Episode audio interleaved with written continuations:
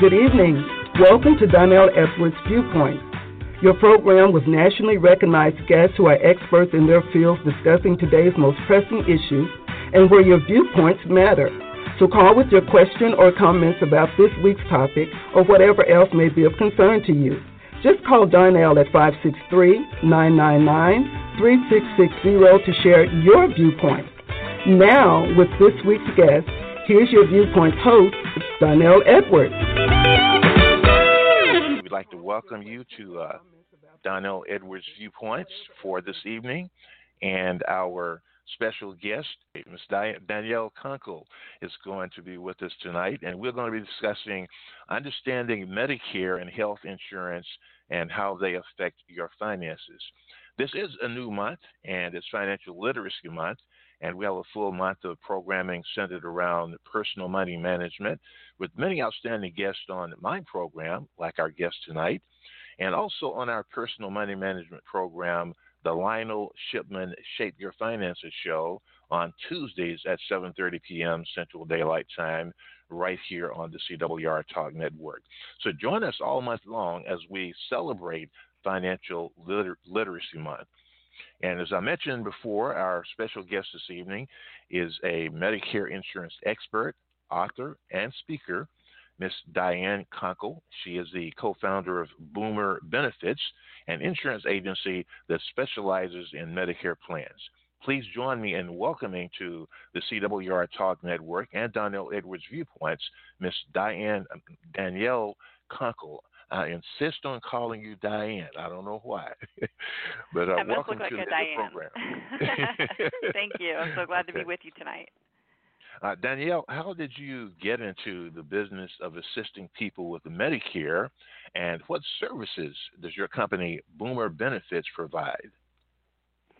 Well, we started the insurance agency back in 2005, and we originally helped out individuals under age 65 with family insurance plans, uh, people who didn't have insurance through their employers. And something that happened over the first maybe year and a half or two is that we would often help uh, business owners who might be in their 40s with their insurance plans, self employed people. And we would get questions about, hey, do you know anything about Medicare? Because my mom is turning 65, or my dad's got something confusing going on with his Medicare plan. Do you know anything about this? And we had enough questions about it over time that we finally looked into providing Medicare plans and just found that the need there is really substantial. There's a lot of misunderstanding about Medicare. It's a confusing national program. People don't know anything about it until they get there. And so over time, we've just slowly evolved into really now where we do um, mainly Medicare products, and we don't offer any of the other types of plans anymore just because there's so many baby boomers aging into Medicare and the need for help is so great. So our agency um, assists them as they are aging into their Medicare benefits with educating them about how those original Medicare benefits work and then helping them to find suitable and affordable supplemental coverage to fill in the gaps in Medicare um, that are not covered by the government plan. Okay, very good. Now, you mentioned how confusing Medicare is. Medicare's been around for a long time, so you would think that people would begin to grasp the, the basic concepts. So is is one of the problems that it's it's, it's constantly emerging or evolving, it's changing a lot, or or what is it that makes it so so difficult to understand? I think the the two parts of why it's confusing are that you never really care about it until it becomes time for you to go onto this program. So, you know, prior to Medicare being created in America, people would work uh, very late into their elderly years trying to maintain group insurance, and then afterwards, there really were not a lot of individual insurance options whatsoever. So when Medicare uh, was created, it filled a really great need, and the coverage is very similar today uh, as it was back in the 60s. However, there's moving parts. So you spend your whole life in America working for a company, and usually that company provides you with your health insurance benefits. So they may give you one or two choices. You might be able to choose between a PPO and an HMO plan, but you get to Medicare and you've got four moving parts there are 10 standardized Medicare supplement plans offered across the nation, and now there are dozens of Medicare Advantage and drug plans in every state. So, all of those letters and plans, um, coupled with being brand new to this national health insurance thing and never have having had to make those type of decisions before, can be really overwhelming for a lot of people. Okay. Now, sometimes people get confused. Uh, they confuse Medicare with Medicaid. Uh, what is the mm-hmm. difference between those two, and who qualifies for both of those? You're right. That is a big confusion for a lot of people. So, Medicare is our federal program for people who are age 65 or older and for people with certain disabilities um, that you qualify for. For instance, if you have a Social Security disability income benefits, after 24 months, you qualify for Medicare and it doesn't matter um, if you're younger than 65 if you have a disability that qualifies you. Medicare is something you qualify for based on either age or disability, but income doesn't matter. Medicaid, on the other hand, is a health insurance program to assist people who have low incomes with affordable care. And this can be something you can qualify for at any age. So it's totally dependent on income and not on age, and it is possible to qualify for both. In the instance that you are over age 65 and you are low income, you can have Medicare be your primary insurance, and Medicaid can function as your secondary. That's interesting. I, I was not aware of that. Uh, yeah. That's, that's another good reason for people to listen to this program. Now, uh, uh, uh, you, you kind of touched on this this uh, already, but I wanted to ask: uh, when should a person begin to learn about Medicare? Most of us think, like you just mentioned, that only retirees or soon to be retirees should be concerned about Medicare. But is it wise for young adults to learn about Medicare early and begin doing whatever they can to prepare for their future and uh, now instead of uh, waiting until they retire? You know, it's such a great question because I often have said uh, that they should send a notice out to people when they turn 50 and have classes that people can go to to know what their benefits will be about in 15 years because there's a lot of confusion out there about uh, Medicare and what it costs. Um, some people are under the perception that since you have payroll taxes being deducted during your working years, that Medicare is totally free when you get to be age 65, and that's definitely not the case. So it would be great if there was people or some some sort of program to help people know about this early enough that they would be able to do some additional saving that they maybe hadn't planned for. Um, and unfortunately, our government doesn't provide that. So, uh, what we suggest to people is that they should start looking at um, their choices for Medicare at least six months to a year before they're eligible. And if you are budgeting with a financial planner, you should look at it at least five years earlier than when you're going to retire because if you have not planned for those expenses in retirement, it may be that you decide to work an extra year or two past the traditional Medicare age so that you can supplement the cost of uh, health insurance and delay that enrollment into Medicare if you hadn't saved um, quite enough to prepare for that. Okay. Now, you mentioned something interesting, and I, I want to follow up on that. Uh, I am a strong proponent of teaching economics in, in high school. I, I don't feel like yeah. uh, we, we do enough to educate our young people. And one of the reasons I asked that question about when to start is because, just like you just mentioned, some people have the, the idea that when they reach retirement age and get on uh, Medicare that is going to be absolutely free. And mm-hmm. that's far from the truth. So, uh, the reason I ask that question is when someone gets to the age of retirement, they haven't planned well, they don't have anything to supplement what they're going to be receiving from Social Security, they don't have enough to live on already, and then they think yeah. that the health insurance now is going to be free because they paid in all these years for it, and then they get hit with the fact that there's another bill that they're going to have to pay, mm-hmm. or they're going to have to yes. do without health care.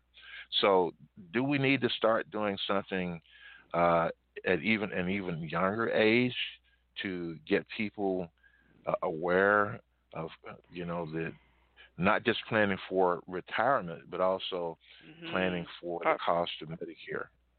Definitely the cost of health care and retirement because um, you know, let alone the fact that you end up paying a premium for your coverage under Medicare Parts B and D. Uh, that doesn't cover everything, and it can leave you um, with some significant financial debt if you didn't have additional coverage to fill in some of those gaps. So I really think it's so important um, for financial planners um, to communicate this with their clients that they're working through during their earlier years. Shows like this one are a great way to get the word out. I think that they should have people in banks who are meeting with their um, clients to mention these kind of things.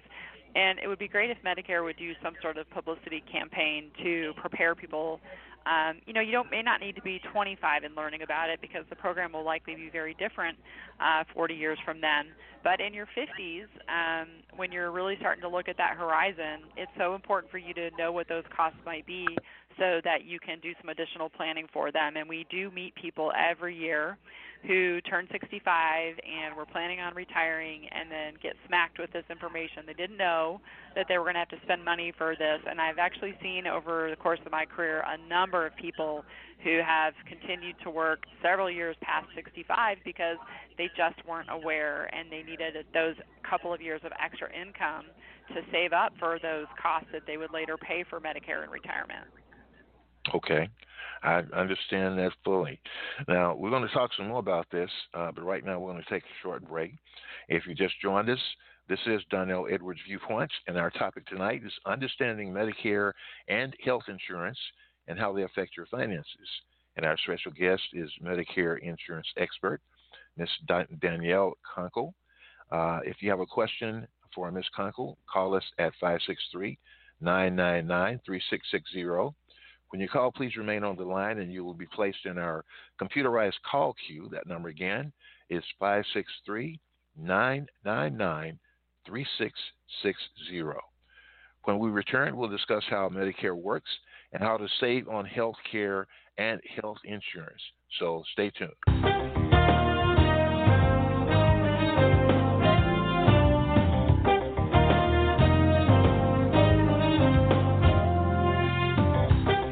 Listening to the CWR Talk Network, America's voice for causes, issues, and life empowerment. This is the CWR Talk Network, hashtag 1 million strong. From the bargain hunter to the overspender, we all have a unique relationship with the almighty dollar. But how can a basic understanding of our relationship with money help us better manage it now and in the future? As children, there are certain messages we learn about money from our parents, from what they say about it to what they do with it. And these messages are organized in our brains at a very early age. It really does help to form our money personality. In an effort to help people understand their financial habits, nationally recognized financial experts John and Eileen Gallo have teamed up with Visa to create a money personality quiz. This quiz is based on a concept developed by the Gallos that each of us develops a unique relationship with our money in three areas acquisition, use, and management. This interactive tool, comprised of three interactive rulers, each representing three different skill areas, helps consumers assess and measure different aspects of their money styles. And it gives you tips on how you can go change your behaviors in each of those three different areas. This allows you not only to understand what your relationship is with money, but in the future to make better financial decisions. For more information, visit practicalmoneyskills.com. This message is for all of you sitting in the passenger seat. And apologies if it gets a little uncomfortable, but how does it feel to be at the mercy of someone who thinks a random text is more important than your life?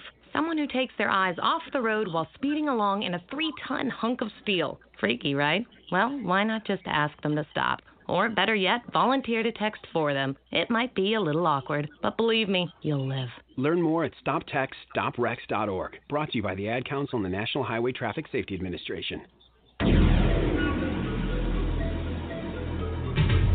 You're listening to the CWR Talk Network, America's voice for causes, issues, and life empowerment. This is the CWR Talk Network, hashtag 1 million strong. Welcome back. If you just joined us, This is Darnell Edwards Viewpoints, and tonight's topic for discussion is understanding Medicare and health insurance and how they affect your finances. And our special guest is Medicare insurance expert and speaker, Ms. Danielle Kunkle. Kunkle. Uh, Danielle, in terms of health insurance cost and the cost of health care in general, what can the average person do to save and still get the best protection? Well, um, I think uh, when it comes to healthcare, it's very important for you to, if at all possible, take advantage of programs that are designed to help you afford them. So, for example, um, now when you are under 65 and you have access to the Affordable Care Act, this has been a, an, a very great tool for people who have not had access to health care before to gain access. And many people are unaware that you can apply for a subsidy based on your household income and that those subsidies can apply on a sliding scale. So you'll often find that people uh, may not even be aware that they qualified for some help and actually do qualify. Um, and similarly with Medicare, there are Medicare savings programs um, that you that you actually apply for through your state Medicaid office that can help to either pay for or reduce your Medicare Parts B and D premiums if you qualify for those. And uh, there is a publicity campaign about this that Medicare runs because they uh, will actually mail you a letter if they think that you may qualify and you haven't applied. So there are literally thousands of people out there that probably could qualify and just don't know about it. So if you're eligible for Medicare, you can go to Medicare's website and look up Medicare savings programs, and there's several levels of coverage there that you may be able to qualify for that will help you reduce some of those costs of Medicare. Okay. Now, uh, in in each one of the states, are there state agencies in addition to the federal government that uh, individuals may go to to get information about Medicare? a lot of the state agencies um, will provide that information. So even if they are not the ones that would deliver those um, savings programs, it could direct you to the right place. And then even just for general knowledge about enrolling in Medicare, so your area agency on aging, uh, almost all states have that type of department where you can go and learn um, about those benefits. Okay, very good. Now, although most people are familiar with the term Medicare, most people don't understand it, as we've been discussing through the program tonight so far. Uh, it, this includes even many who are already enrolled in the program. So, just how does Medicare work? I know you've touched on this a little bit, mm-hmm. but from the beginning, initially, uh, the process of enrolling, and then actually using Medicare and and uh, getting services. How does that all work? So when you are turning 65, which is when the majority of people become eligible for Medicare, if you're not someone that's applying when you're disabled but you're aging into Medicare, you are given a seven month window that starts three months before your 65th birthday and it runs through the month of your 65th birthday and then runs three months after that. This is called your initial enrollment period, and during this time, you can apply for Medicare Parts A and B which are called Original Medicare. And you do this at the Social Security office um, in person, or you can go online uh, and put an application in for your Medicare right online, and they will mail your card out to you. So Medicare has two parts uh, originally, and these these two parts have been around since the 60s. They really haven't changed very much at all.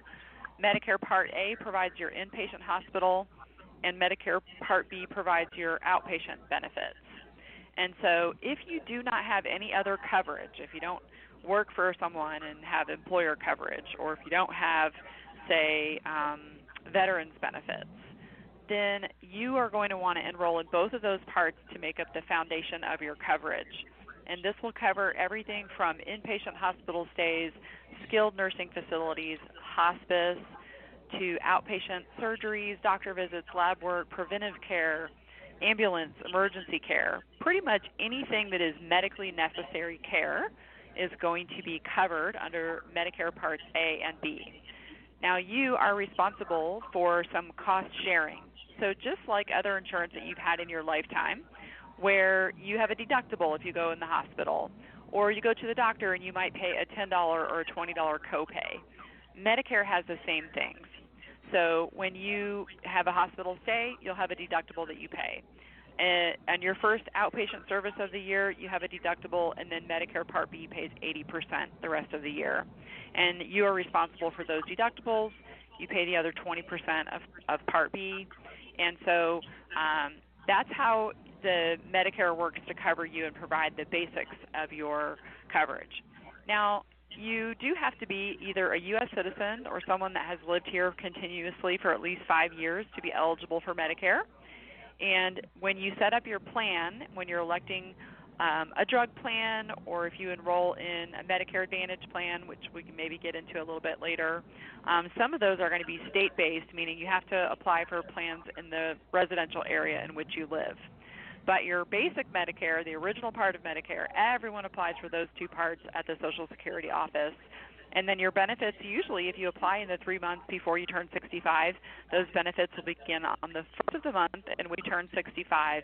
Unless you happen to be someone that's born on the first day of a month, then you can actually get your Medicare benefits one full month early.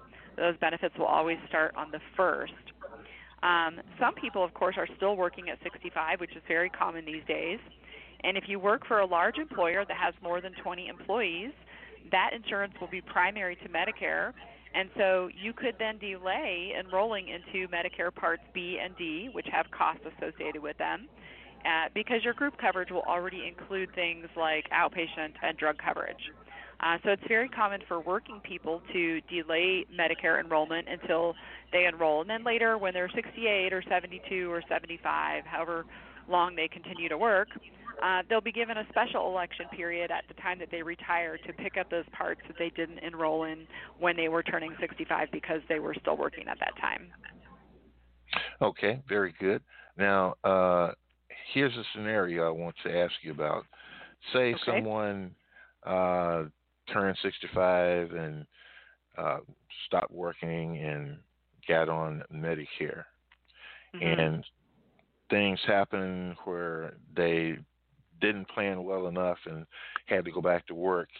Yeah. And they work for a company where they could get uh, the company insurance. Can they get off Medicare and yes. go on the company insurance? They sure can. And this has happened a number of times. We've helped clients with this a few times over the years. And the scenario that you gave is exactly what happens. So they retire and they either maybe just didn't have quite enough or they're not living as comfortably as they had hoped, so they decide to go back to work. Or we also sometimes find, uh, because we're such a society of working people, that they retire and they're bored. So they'll okay. go back and get a job. um, and whenever this happens, uh, as long as you're going to be working for a company that has more than 20 people, you can then drop your Part B. You can drop any supplemental coverage or drug coverage that you've gotten. You can go back to work and elect the company's insurance. And then let's say five years later you retire again, you'll be given a new open enrollment period to pick up all of those parts of Medicare without any penalty. Okay. Now, uh, what is the the most in, intimidating part about the enrollment process for for most people? I really think uh, one of the most intimidating things is the insurance companies. So, when you are turning 65, about a year before you hit that age, you are literally bombarded from every possible angle by insurance companies trying to get their name brand in front of you. So they will mass mail you. You'll come home from work and you'll have a pile of mail every day, postcards, and people are very confused and overwhelmed about what things are solicitations and what things are things they should be keeping. Um, so, one tip I have for your listeners is anything that you get in the mail from Social Security or from the Centers for Medicaid and Medicaid Services, those are keepers. Anything okay. that you get with an insurance company's name on it, United Healthcare, Blue Cross, Aetna, Humana, Cigna, and bunches of other companies, um, these are solicitations, and this is trying to sell you on perhaps a drug plan or a Part D plan and that is something that you can throw out or save for later because until you're actually ready to enroll, you really don't need that material. Um, they're just throwing spaghetti at the wall, and hoping that if you are going to enroll in Medicare, you'll have seen their name enough times that you might call them and ask them about supplemental coverage. And this is very overwhelming. And people also get telemarketed by these same insurance companies. Um, and so their phone rings nonstop. They go online on Facebook and they see ads that are being targeted to them. So pretty much everywhere they go, uh, they're bombarded by information. And, and to me, um, that is the most common frustration that I hear uh, we do a webinar here every two weeks, a new to Medicare webinar. It's free and open to the public where people can come and learn. There's no sales pitches. And I often ask my people who are signing up for the webinar ahead of time, what has been your biggest frustration? And that is the number one answer. Um, all of the mail and all the phone calls, it's too much. It's kind of an information overload and also sort of too many choices. Um, so I think the best thing you can do to help yourself is to kind of set all those solicitations aside and uh, wait until you get enrolled in your Medicare and it's time to make some supplemental decisions before you start reading into that material. And that will help to sort of put some of that confusion at bay um, until such time that you can talk with a professional that can guide you through those decisions. Okay. Uh, you mentioned something else uh, a few minutes ago that I wanted to go back to. Uh, you mentioned Medi- Medicare Advantage. Uh, can yes. you tell us what the difference is between Medicare Advantage and Medicare Supplement? Sure. So, whenever you uh, turn 65 and enroll in Medicare and you're deciding on something to help cover the gaps, you really have two main avenues. One is your traditional Medicare supplement, which is also called a Medigap plan. Those are the same thing. Uh, a Medigap plan pays after Medicare. So Medicare gets your bill, it processes it, and the parts that you would normally pay instead get sent to the Medigap company, and the Medigap company pays. Um, depending on which plan you choose, it may cover absolutely everything, and you have not a single dollar out of your pocket for anything from a doctor visit to a knee replacement. Uh, or you could buy coverage that covers some but not all, and it leaves you with a little bit to pay. Um, the key is that because Medigap plans pay after Medicare, you can see any doctor in the United States, any healthcare provider that is uh, accepting Medicare, which is almost 900,000 providers. You don't have to get a referral. You don't have to pick a primary care doctor. You can literally uh, be a, snow, a snowbird and see your doctor in Tennessee and see your doctor in Florida. um, so the coverage is really versatile with a lot of freedom of access to your own providers and much more predictable in the cost. However, it is a little more expensive. So okay. um, Congress noted that we had lots of people that couldn't afford a Medicare supplement and uh, then would just go with original Medicare and you know quickly face medical bankruptcy when they needed a surgery or something like that. So in the 90s, um, they created a, a new option called Medicare Part C, which is also called the Medicare Advantage program. And this is where you sign up with a private insurance company to get all the same Medicare Part A and B benefits through that company. And that company will form a network of providers in your local area. So you're going to be dealing with a much smaller group of doctors that you have access to. Um, instead of the whole nation, you're going to be working with a network that might be statewide or maybe even just in a couple counties close to you, depending on how the plan has designed the network. And these typically will be an HMO or a PPO. Your HMO is traditional where you pick a primary care doctor and you usually have to get a referral before you can see a specialist and you pay copays as you go along. A PPO will usually cost a little bit more, um, but you have more access. You could go outside the network at a higher cost to yourself if you uh, wanted to go outside of the network. And these plans get compensated by Medicare to take on your medical risk. So now, when you have a health condition, that bill, instead of going to Medicare, goes to the Advantage company, and Medicare pays that company uh, for taking on that risk. And now the federal government doesn't have to look at you like a big question mark. Are you healthy? Are you sick? They don't have to budget for all of that. They let the Advantage company do that. So the Advantage company is very interested in you enrolling so that they can get that money from Medicare. And they will offer plans as low as zero. So you can actually find a Medicare Advantage plan in some areas, a lot of urban areas, where there's no premium at all. Now, you still have to pay for your Part B. You're going to pay $134 a month for Part B uh, and more if you earn more than a certain amount of income. People with higher incomes pay more. And you have to be enrolled in Part A and B to be eligible for an Advantage plan.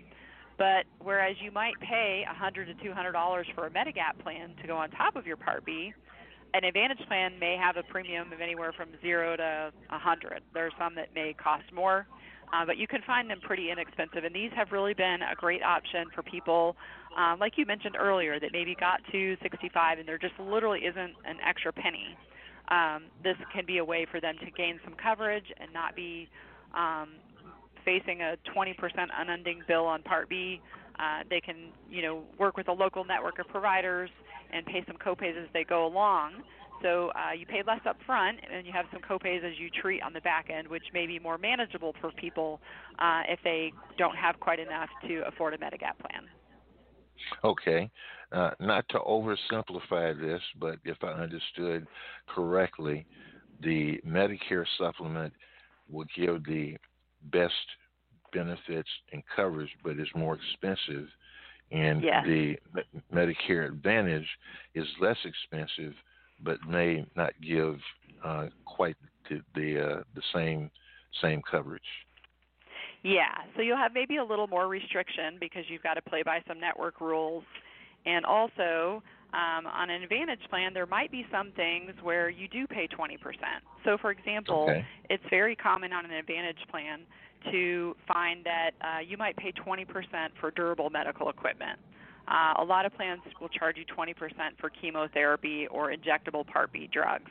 However, unlike Part B, where you just pay the 20% forever, Advantage plans come with a built in out of pocket maximum to protect you.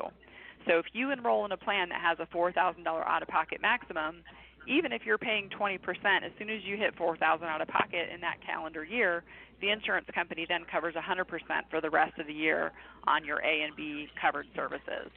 Um, and so this would, of course, be a better option than just having original Medicare and, and no cap to protect you. Okay. Now, this is one of the reasons I wanted to have this program about Medicare and health care because you mentioned uh, just a few minutes in your comments how some people can go into medical bankruptcy. And the statistics show that one of the leading causes of bankruptcy is people having unexpected or unaffordable medical expenses that they can't pay. Yes. And so it has right. a can have a severe impact on a person's uh, personal finances. And most people don't think about this; they're not aware of it. So we wanted to have this discussion tonight. So we thank you for for being here with us. We're going to come back and talk some more about this uh, later on. Uh, we are talking with medical uh, Medicare insurance expert Ms. Danielle Kunkle, and we're talking about understanding Medicare and health care uh, insurance and how they affect your finances. When we return, we're going to talk about uh, the types of Medicare supplements available. Uh, well, we already talked about that, but we're going to uh, talk about uh, how you can choose uh, what's best for you in planning for your health care and your Medicare. So we'll be right back after this message.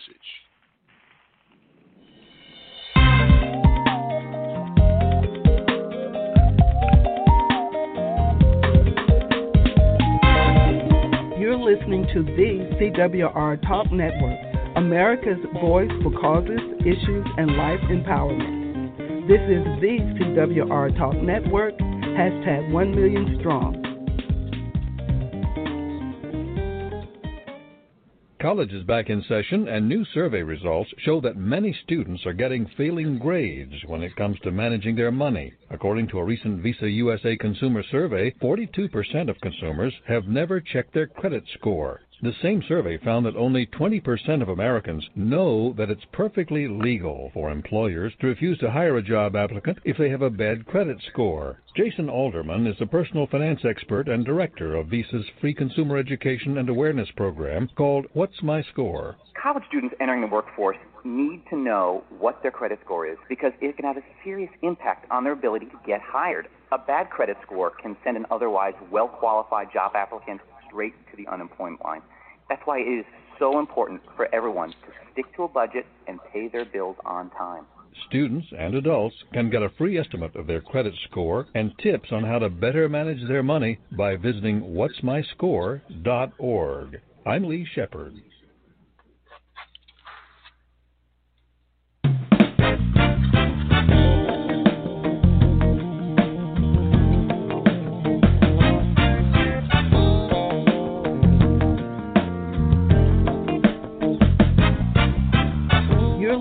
To the CWR Talk Network, America's voice for causes, issues, and life empowerment.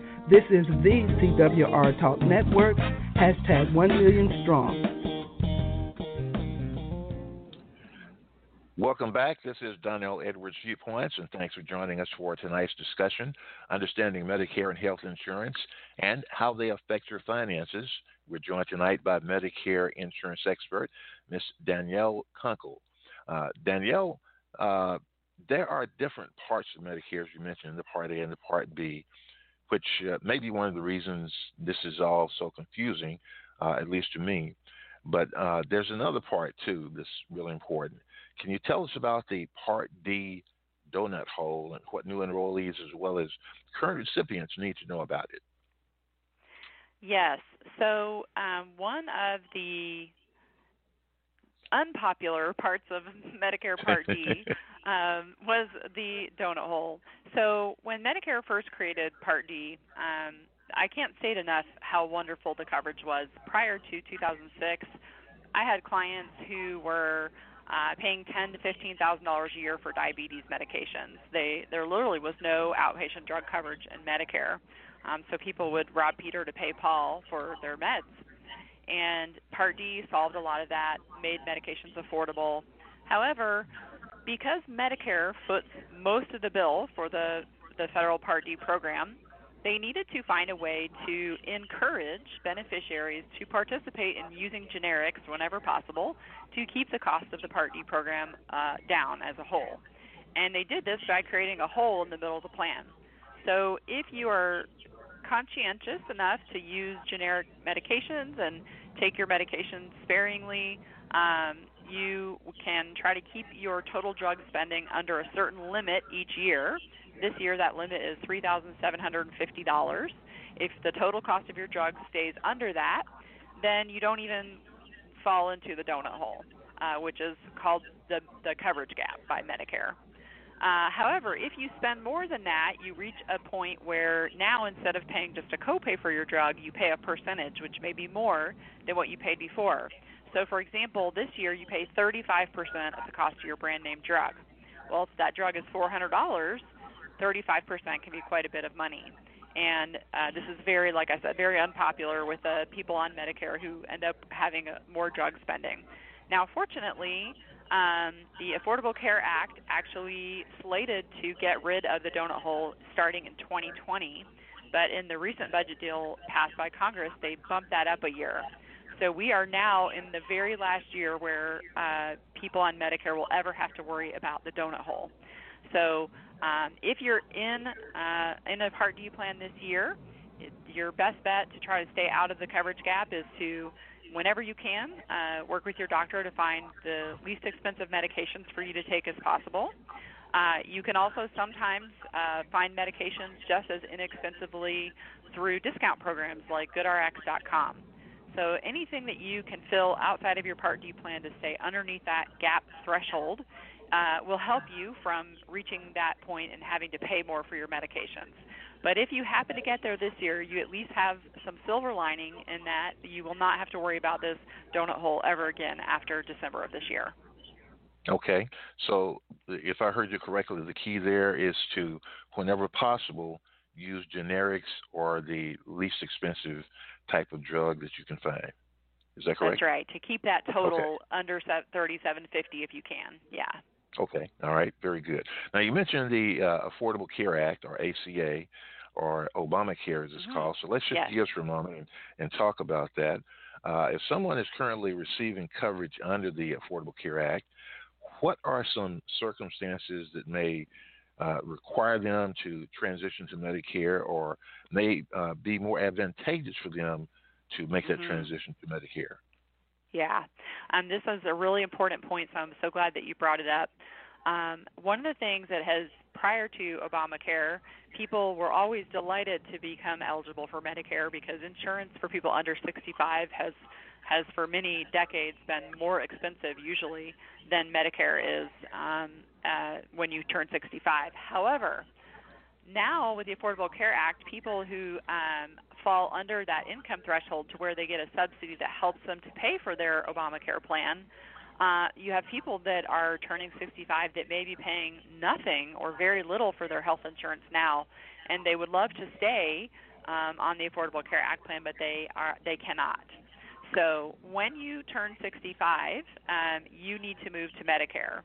Uh, if you get caught staying on the Affordable Care Act plan, uh, your subsidy will be taken away from you, and you will have missed your initial enrollment period for Medicare.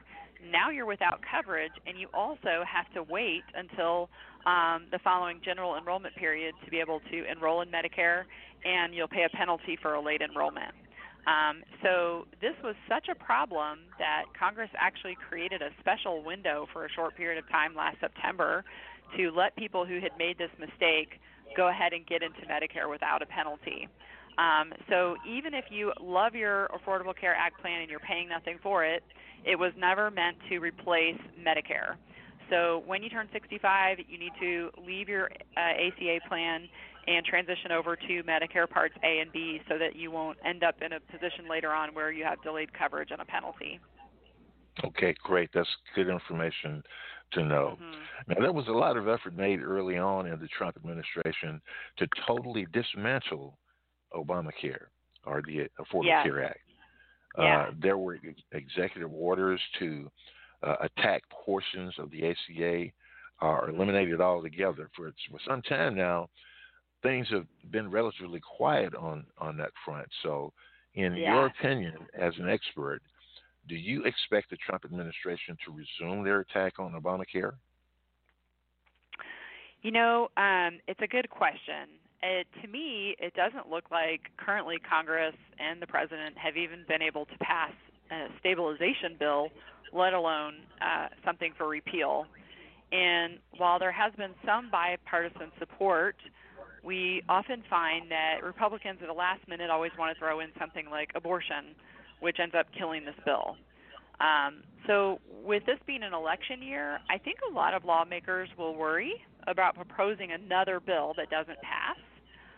That said, you know Trump is very unpredictable, and a lot of um, people in the House and Senate go along with what he says. So, while I wouldn't rule out one last push to get something done, while they still have control of both chambers, uh, I think their best bet that they may try to do is to continue to chip away at it to make it fail. You know, by not reimbursing the cost sharing subsidies or getting rid of the individual mandate penalty. These are two examples of where they're chipping away at the bill. But I think they need to be careful with this because on the flip side, uh, we're looking at national health care for everyone, which may be something that the nation really can't afford right now.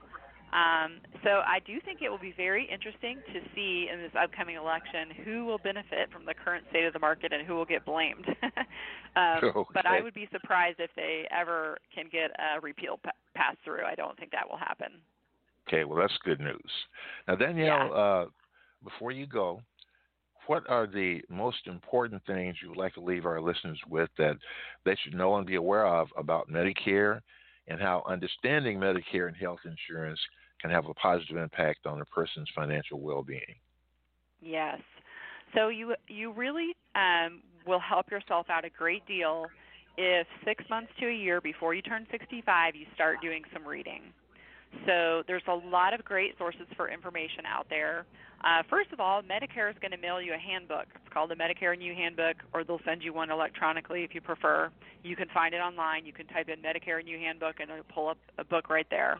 And this breaks Medicare down into pretty simple explanation. So if you're a reader, that is a great place to start. Um, there are also uh, uh, the Medicare.gov website, which has a lot of information, the Social Security website, and you want to get a handle on the basics of Medicare, what the parts of Medicare A, B, and D cover. Attack that first until you have a good understanding, and then you want to look at your supplemental options after that. And when you're not rushed, if you don't delay this until the last minute, you won't um, you won't feel quite as overwhelmed. Um, our website at boomerbenefits.com has a ton of reading um, in large font that's easy to read and uh, simplifies a lot of the terms that people find confusing. Um, your listeners are welcome to visit there. Um, I mentioned earlier that we also do a new to Medicare webinar. Those are the types of things that if you attend a couple of them, and that's probably my best advice, attend a couple of them and do a little bit of reading so that you consume the information more than once And that seems to be the thing that really helps it to stick and makes a little light bulb go off where you start to understand how all the pieces work together. So give yourself plenty of time and get the information from more than one source, and you should be in pretty good shape. Okay, thank you. Danielle, thank you so much for making Medicare more understandable for us tonight and helping us to understand many of the important terms and the different parts of the program and just how everything works. So, on behalf of the CWR Talk Network, thank you so much for joining us tonight and helping us celebrate Financial Literacy Month. You are very welcome. Thanks for having me. Okay. Now, Danielle, please tell our listeners uh, who may like to contact you to learn more about you and your company, Boomer Benefits, or to hire you to speak at their next event, how they may contact you. Um, we can be found online at boomerbenefits.com, or you can call our toll free number, which is 1 855 732 9055. We are also on Facebook, where we have almost 40,000 fans. So you can find the Boomer Benefits page on Facebook, and any of those would be a great way to connect with us. Okay, thank you so much again for joining us this evening. We would also like to uh, thank each of you, our listeners in CWR Nation, for joining us for tonight's broadcast. Our month-long celebration of Financial Literacy Month continues Monday night at 6:30 p.m. when I return to discuss how to maintain or take control of your finances with my guest, Miss Shannon Ryan. Shannon is a certified financial planner or CFP with two decades of experience helping individuals, families, and businesses become financially confident. Among the things we will discuss are how to raise financially confident children, finding financial happiness, how to be the CFO of your life and your family, and why you need to be emotionally competent with your money. So please join me Monday evening at 6:30 p.m. Central Daylight Time as we continue our special programming for Financial Liter- Liter- Literacy Month. Uh, my tongue is not with me tonight. Uh, and don't forget, we're also available on uh, iTunes, Stitcher, and Google Plus. And if you miss any episodes, you may listen to them through these services. That's it for tonight's program. Have a good night and a great week. And please join us again Monday night at 6:30 p.m. for how to maintain or take control of your finances with my guest, Miss Shannon Ryan. So have a good evening.